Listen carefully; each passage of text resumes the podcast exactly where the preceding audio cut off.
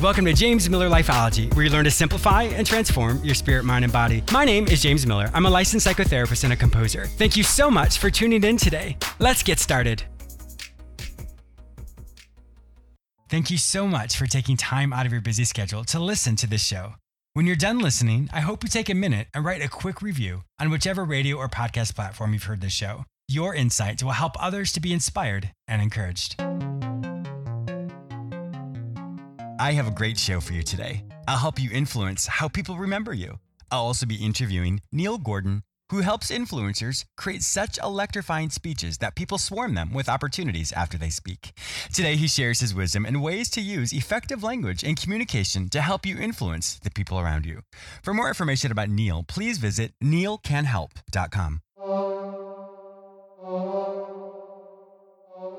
I have some exciting news. Did you know that I'm on the radio three times a week? You may hear me on the same station on Tuesdays at 1:30 p.m., Fridays at 9:30 a.m., and Saturday at 12:30 p.m.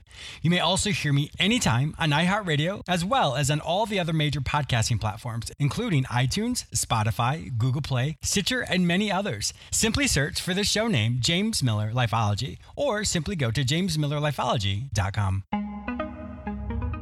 Are you struggling to find your purpose? Has mediocrity set in and you can't imagine doing the same thing for the rest of your life? Are your relationships struggling or you aren't sure how to make long lasting changes? Then contact me, James Miller. I will help you recognize the areas in your life that are going really well, and then we will look at the areas in which you're struggling. We will create actionable solutions to help you create long lasting changes. You don't have to do this alone. Go to my website, jamesmillerlifeology.com, and click on the page Work with James. Fill out that form, and it will be sent directly to me. Don't let another day go by without finding your way. Your change can start today. Once again, go to jamesmillerlifeology.com and click on the page Work with James. Fill out that form to get started today. Influencing others. When you look at your peer group, do you have certain names for people? In other words, they're the gossiper, they're the kind one, they're the funny one, they're the really smart one. We all create different labels for people, whether we mean to or not. Let's say you have a conversation with your friends and you're the first to leave that conversation. What do you think the debrief is that your friends have about you? What do you think they say? Now, of course, they're your friends, so they're going to love you and care about you. But really think about that. Every single time we talk to someone or interact with somebody, we create a snapshot for them. In other words, when they review in their mind what was said or what happened, they will remember it based off of the major takeaways from that conversation. In other words, the most relevant things that happened. When you're at the grocery store and you're in the checkout line, what is your interaction like? What takeaways do you think people have from you? My point in saying that is anytime we interact with people, we have the opportunity to influence that conversation. We have the opportunity to bring joy, to bring a smile to someone's face, or we can be argumentative and combative, which causes us to be in a bad mood. And unfortunately, changes the dynamic of that conversation or that situation. Many people don't realize that we are all leaders in some way. When you interact with somebody, the word choices you use, the facial expressions you have, the body language you demonstrate, all of that creates how people understand what you're saying. If I'm telling somebody that I love them, but I'm screaming it at them, it probably doesn't mean the same thing. Should I say it in a more endearing way? So today's lesson is very simple. Anytime you interact with people, whether you say anything or not, be mindful of how you present yourself. Be mindful of the interactions you have. If you want to be really proactive, what you can do is if you know you're going to talk to somebody, reverse engineer it. And what I mean by that is this think of how you want to feel after the conversation is over. And once you can pinpoint that in your mind, then everything you do when you speak to them goes towards that objective. In other words, moves you closer to that goal so you do feel a certain way. Or you can create an objective for how you want the other person to experience the conversation with you. We can't tell people what to feel or what to think, but the word choices you use influence others.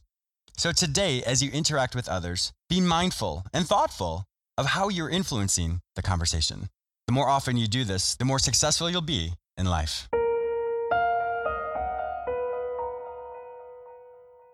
I wanted to take just a quick moment to thank you all who continually support and listen to James Miller Lifeology. I have been so blessed and honored by your continual support. However, I want to make sure that you don't miss out on anything exciting that's happening over here. So go to jamesmillerlifeology.com or lifeology.tv and sign up for the free weekly recap. Each week, I will send you an email which has all the latest radio episodes, YouTube episodes, magazine articles, and self help products specifically for you. Once again, go to jamesmillerlifeology.com or lifeology.tv and sign up for the free weekly recap. Neil Gordon helps influencers to create such electrifying speeches that people swarm them with opportunities after they speak. Though he earned a 330 verbal score the first time he took the SATs, he eventually joined the editorial staff of Penguin, where he worked with New York Times best-selling authors.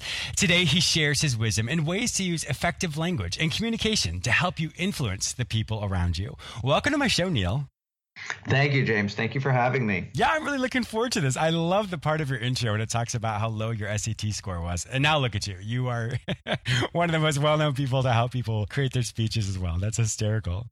I'm, I'm glad you think so. Getting a 330 verbal score at, at the age of 16 wasn't quite as funny to me at the time. oh but now God, I can look back and laugh. that is really funny. You took your SATs and all of a sudden you're in university and then things just changed for you. How did you fall into becoming one of these most effective uh, communicators? Well, to, to give a little context, James, I did start off as a pretty precocious kid. Uh-huh. And when I was in first grade, I was scored in the 99th percentile for reading comprehension, which oh, wow. is basically as high as you can go. Yeah. And then my dad likes to tell the story that when I was in second grade and got my first book report, I then hated reading from then on.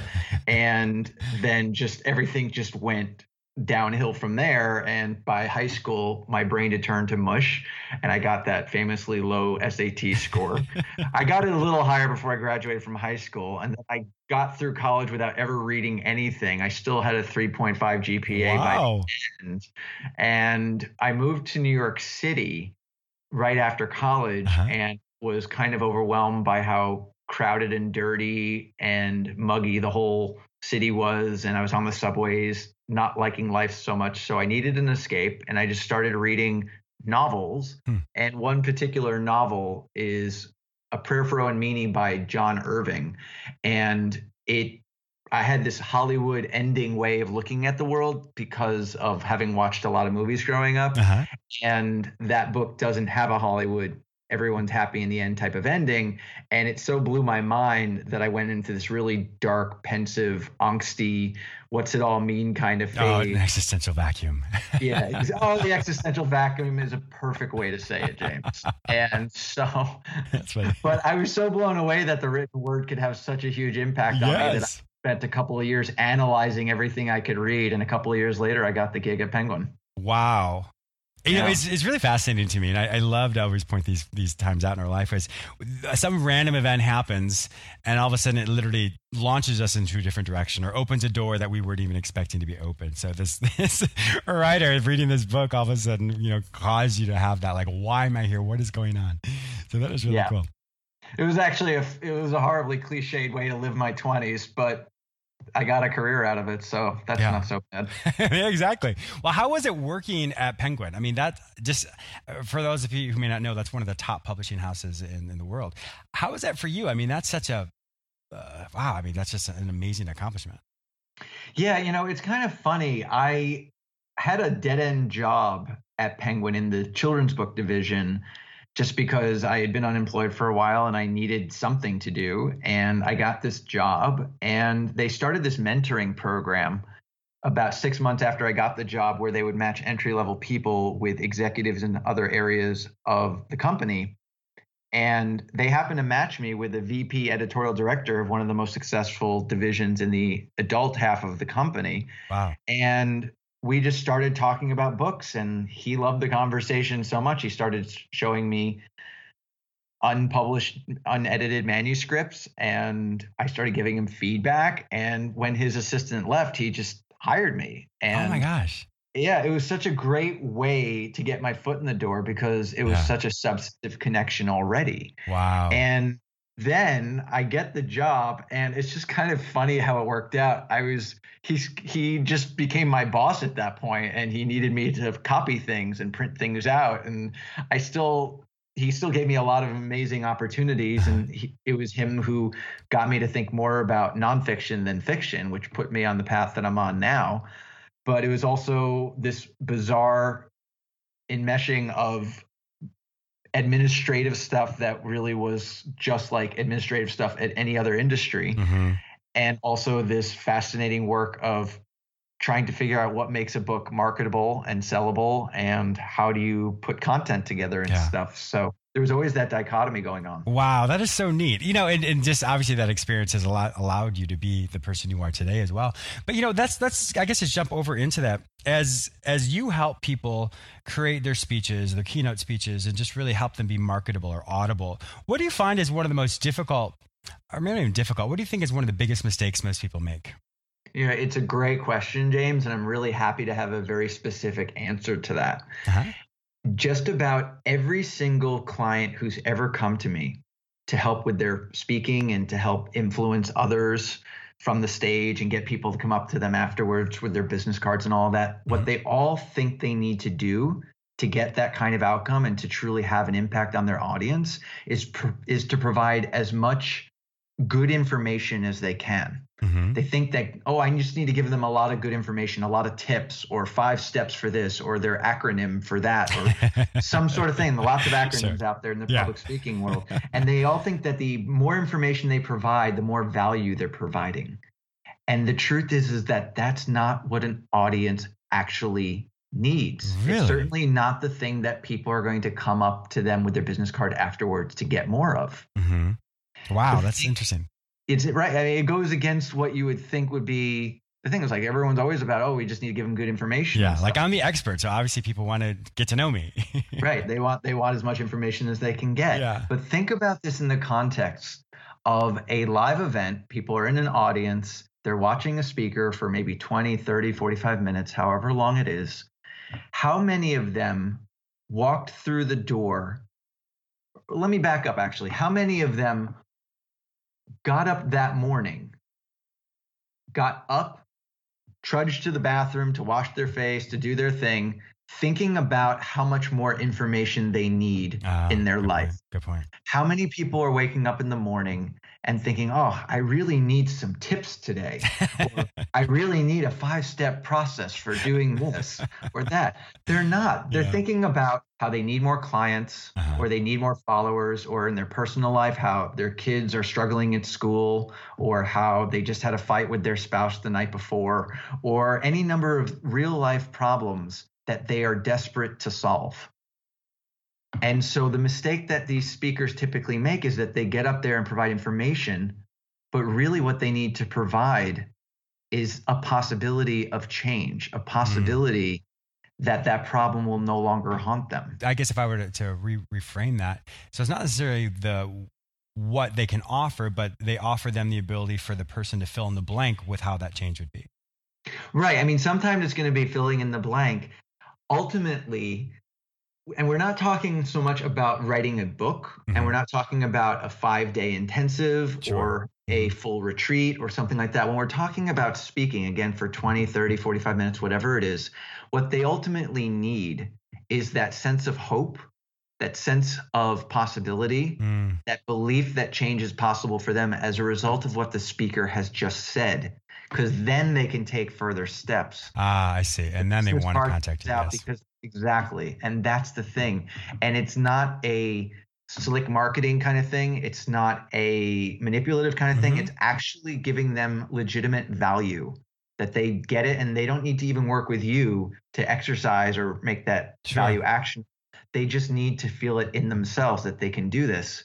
Because, and I'm sure you relate to this and you've spoken to many people who say something along these lines our own actions are going to be the thing that defines yes. our outcomes more so than anything yeah. else. And you know, the other thing as well is, you know, uh, TV that I do or radio, all that, when you're a public figure and you're doing something like, like we're doing right now, you want to create an emotional experience for that person because that is what people will remember. Was it Maya Angelou said, people mm-hmm. may not remember what you did, but they'll remember how you made them feel. I know I totally exactly. butchered that, but that is essentially what, what I, I hear you talking about as well. You're creating an emotional experience for them um, into, on to some level to be able to take take the next steps. And I think that's really powerful because if people are to information overload, then half the time they're not going to retain the majority of that anyway.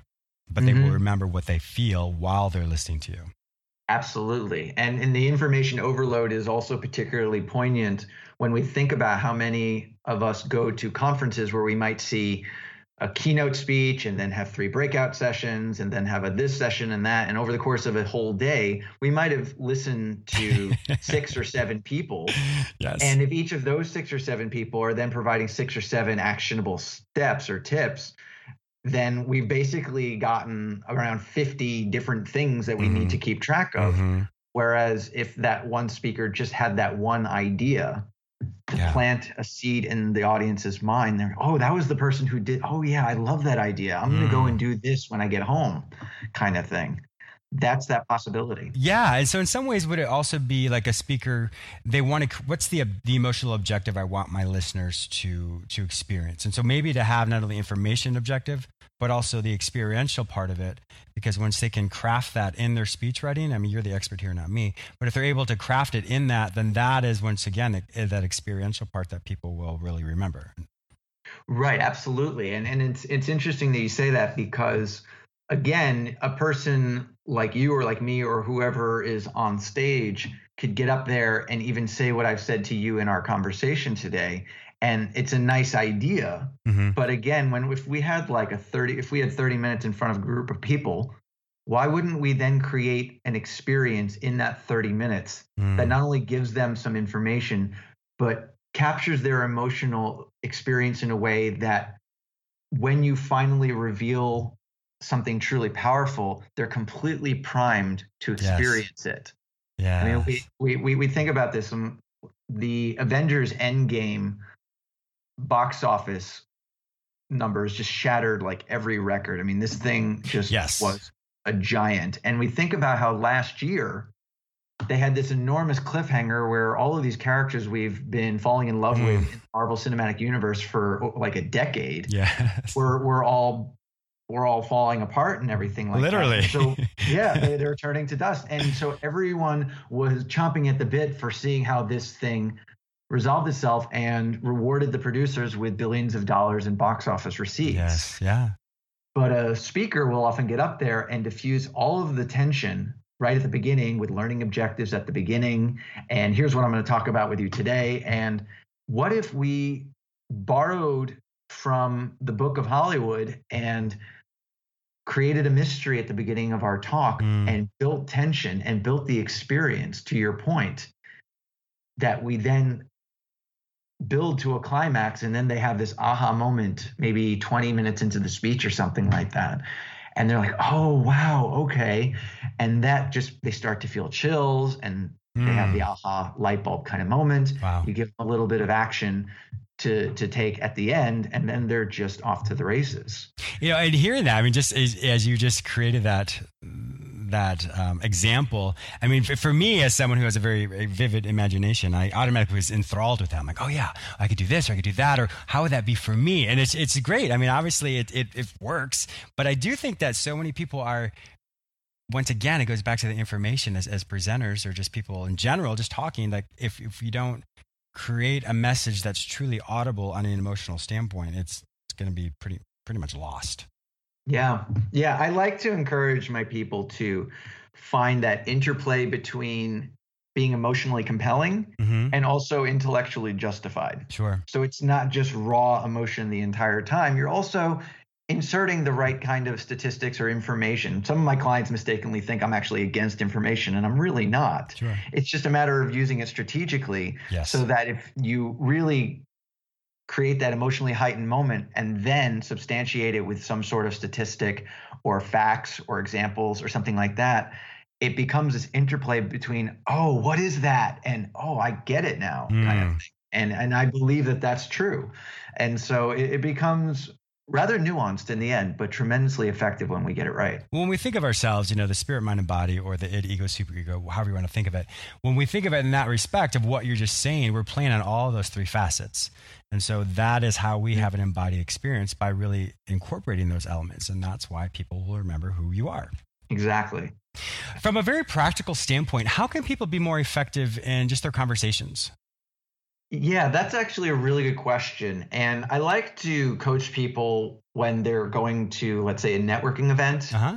And what we typically think is the appropriate way to answer the question, what is it you do, is just to describe what we do. Mm-hmm.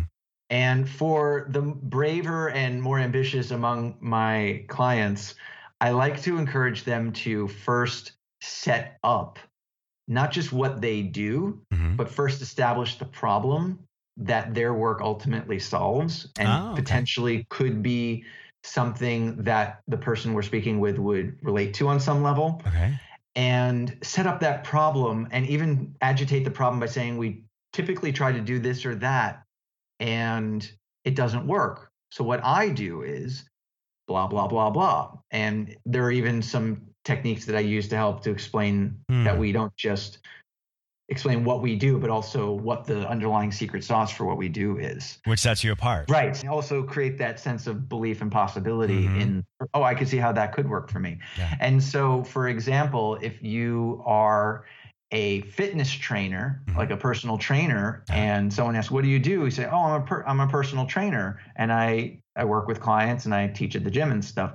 But what if you said a lot of people struggle to create the kind of discipline needed to build a habit out of their workout routine. And they often try to go to the gym and they take classes, and how many different gym memberships fall by the wayside because mm-hmm. people just can't keep it together. But what I've found is the most effective way to be disciplined in a workout routine is to blank.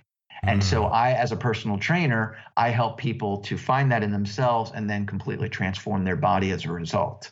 Wow right? Yeah, and that's so totally different. Just, people are most likely to embrace a solution when it's pre- presented in the context of the problem it solves. And once again, as I said earlier, that sets you apart, and most people are going to remember that when they get 100 business cards. Yeah, exactly. There's like, oh, I really want to talk to that person again. It's funny when you insert that that silver bullet secret sauce kind of statement too. I've done that in networking events, and I can't even finish my little elevator speech because the idea so completely captures their imagination that they just start talking about it. and I'm like, I've done my job though because yeah. I, I've been the person who's planted that seed. Yeah. Well, what would you say the number one, I guess, turnoff is for most people in the conversation? The number one turnoff in the conversation when when they're at a networking event like this? Sure, or just in general that most people have. Yeah, I find that totally putting you on the spot here. oh, of course. No, I find that I know I'm turned off, and I think a lot of people relate to this as well. When someone gets really technical in their terminology, mm-hmm and they start getting into business speak if they're an entrepreneur and they start using all of their acronyms and, the jargon. and shorthand the jargon exactly. Yeah. that's i'd say that jargon is probably the most pervasive issue in how people tend to communicate one-on-one. We i would really let me piggyback off that as well. I know in the self-help world and there's nothing wrong with this because it's it's a, it's it's appropriate at times but sometimes in the self-help world people say certain things and I'm like, I have no idea what you just said. And because the jargon is so Mm-hmm. I just don't get it. And I'm like, oh, okay. And so I sometimes I'm like, okay, well, thank you. Thank you for your conversation. but I just don't get it. I'm like, okay, well, I don't know what you said, but thank you. But you know, that sometimes it is like that. And I do think that when people essentially just don't read the room, if you're not reading that people's eyes are glazed over or that people really aren't paying attention, obviously you've not understood the people that with whom you're speaking. And so I, I think it just goes back to the interpersonal aspect of just read the room. Look at the people you're talking to. If they're not if they're not even paying attention then you should probably word things a little bit different because if they're not even in your field they're going to have no idea what you're talking about. Right absolutely. And and reading the room is a very good note to have and especially like like i just provided a little framework for how you might give a little elevator speech but uh-huh. that doesn't necessarily even mean you want to be i am talking now and this is exactly these are the four points i'm going to say because yeah. i heard about it on lifeology the other day no it's like you if you're setting up the problem it's like do you know how when you're how hard it is to stay disciplined to do your workout yeah. If the person says, no, that's not my problem at all, I'm completely disciplined and I have no idea what you're talking about, then it's probably a good idea not to continue with your little elevator speech. So you might want to, when you're, you're, getting into, oh, this is my elevator speech, yeah. you might want to have a little bit of, remember that you're both human beings and check in with them. You know how mm-hmm. this, oh, yeah, yeah, I get that. Yeah, totally. And then when blah, blah, blah, blah, yeah, totally. I totally know what you're talking about. And then maybe you have some room to get into speech mode. But remember, it's a conversation. Yes. Two way conversation. Sometimes sometimes people exactly. I've had people on here before, and they start talking as if I'm introducing them to give their their keynote speech, and so I'll sometimes try and interject. I'm like, um, just just a second here, let's go off off off air for a second. You know, this is a conversation; it's not a presentation. So yeah, exactly. And they're like, oh my god, I'm so sorry. I mean, it's totally fine, but but it is kind of funny when people forget what the purpose is of a conversation. Look, we really are all in love with our own stuff. right? We really are. We spent a lifetime, an entire career developing our expertise, our oh, knowledge. And so why wouldn't we want to share it with everyone? and why doesn't everybody want to know it? why doesn't everyone want to know it? And it's just a matter of lovingly crafting an experience for them so they're more open to it, but also knowing that sometimes there's just a little bit of give and take that's necessary to to get both people to where they both want to be in a moment. Yes, exactly. Well, unfortunately, our time is up. I can't believe it. The 20 minutes flew by. If my listeners would like to find out more information about you, to work with you, and to learn all the amazing techniques that you have, where would they find this information online? Sure. My website is neilcanhelp.com, N E I L. And you can also, if you want to check out a specific training I have on a particular technique, that secret sauce thing I was talking about, you can go to neilcanhelp.com forward slash silver bullet and that will teach you a little bit more about that technique in particular. Awesome. Well, my listeners also know that if not able to find your website at all, just simply go to the show notes at jamesmillerlifeology.com or lifeology.tv. Neil Gordon, thank you so much for being an awesome guest on my show today. I really appreciate your time. Thank you very much, James. I had a great time as well. I also want to thank you, my listener, for tuning in today. Please subscribe to this radio show through whichever portal you join me today. Also, please go to my website where you may sign up for the free weekly recap watch my YouTube episodes, read the articles I've written specifically for you, and purchase my previous guests' self help products.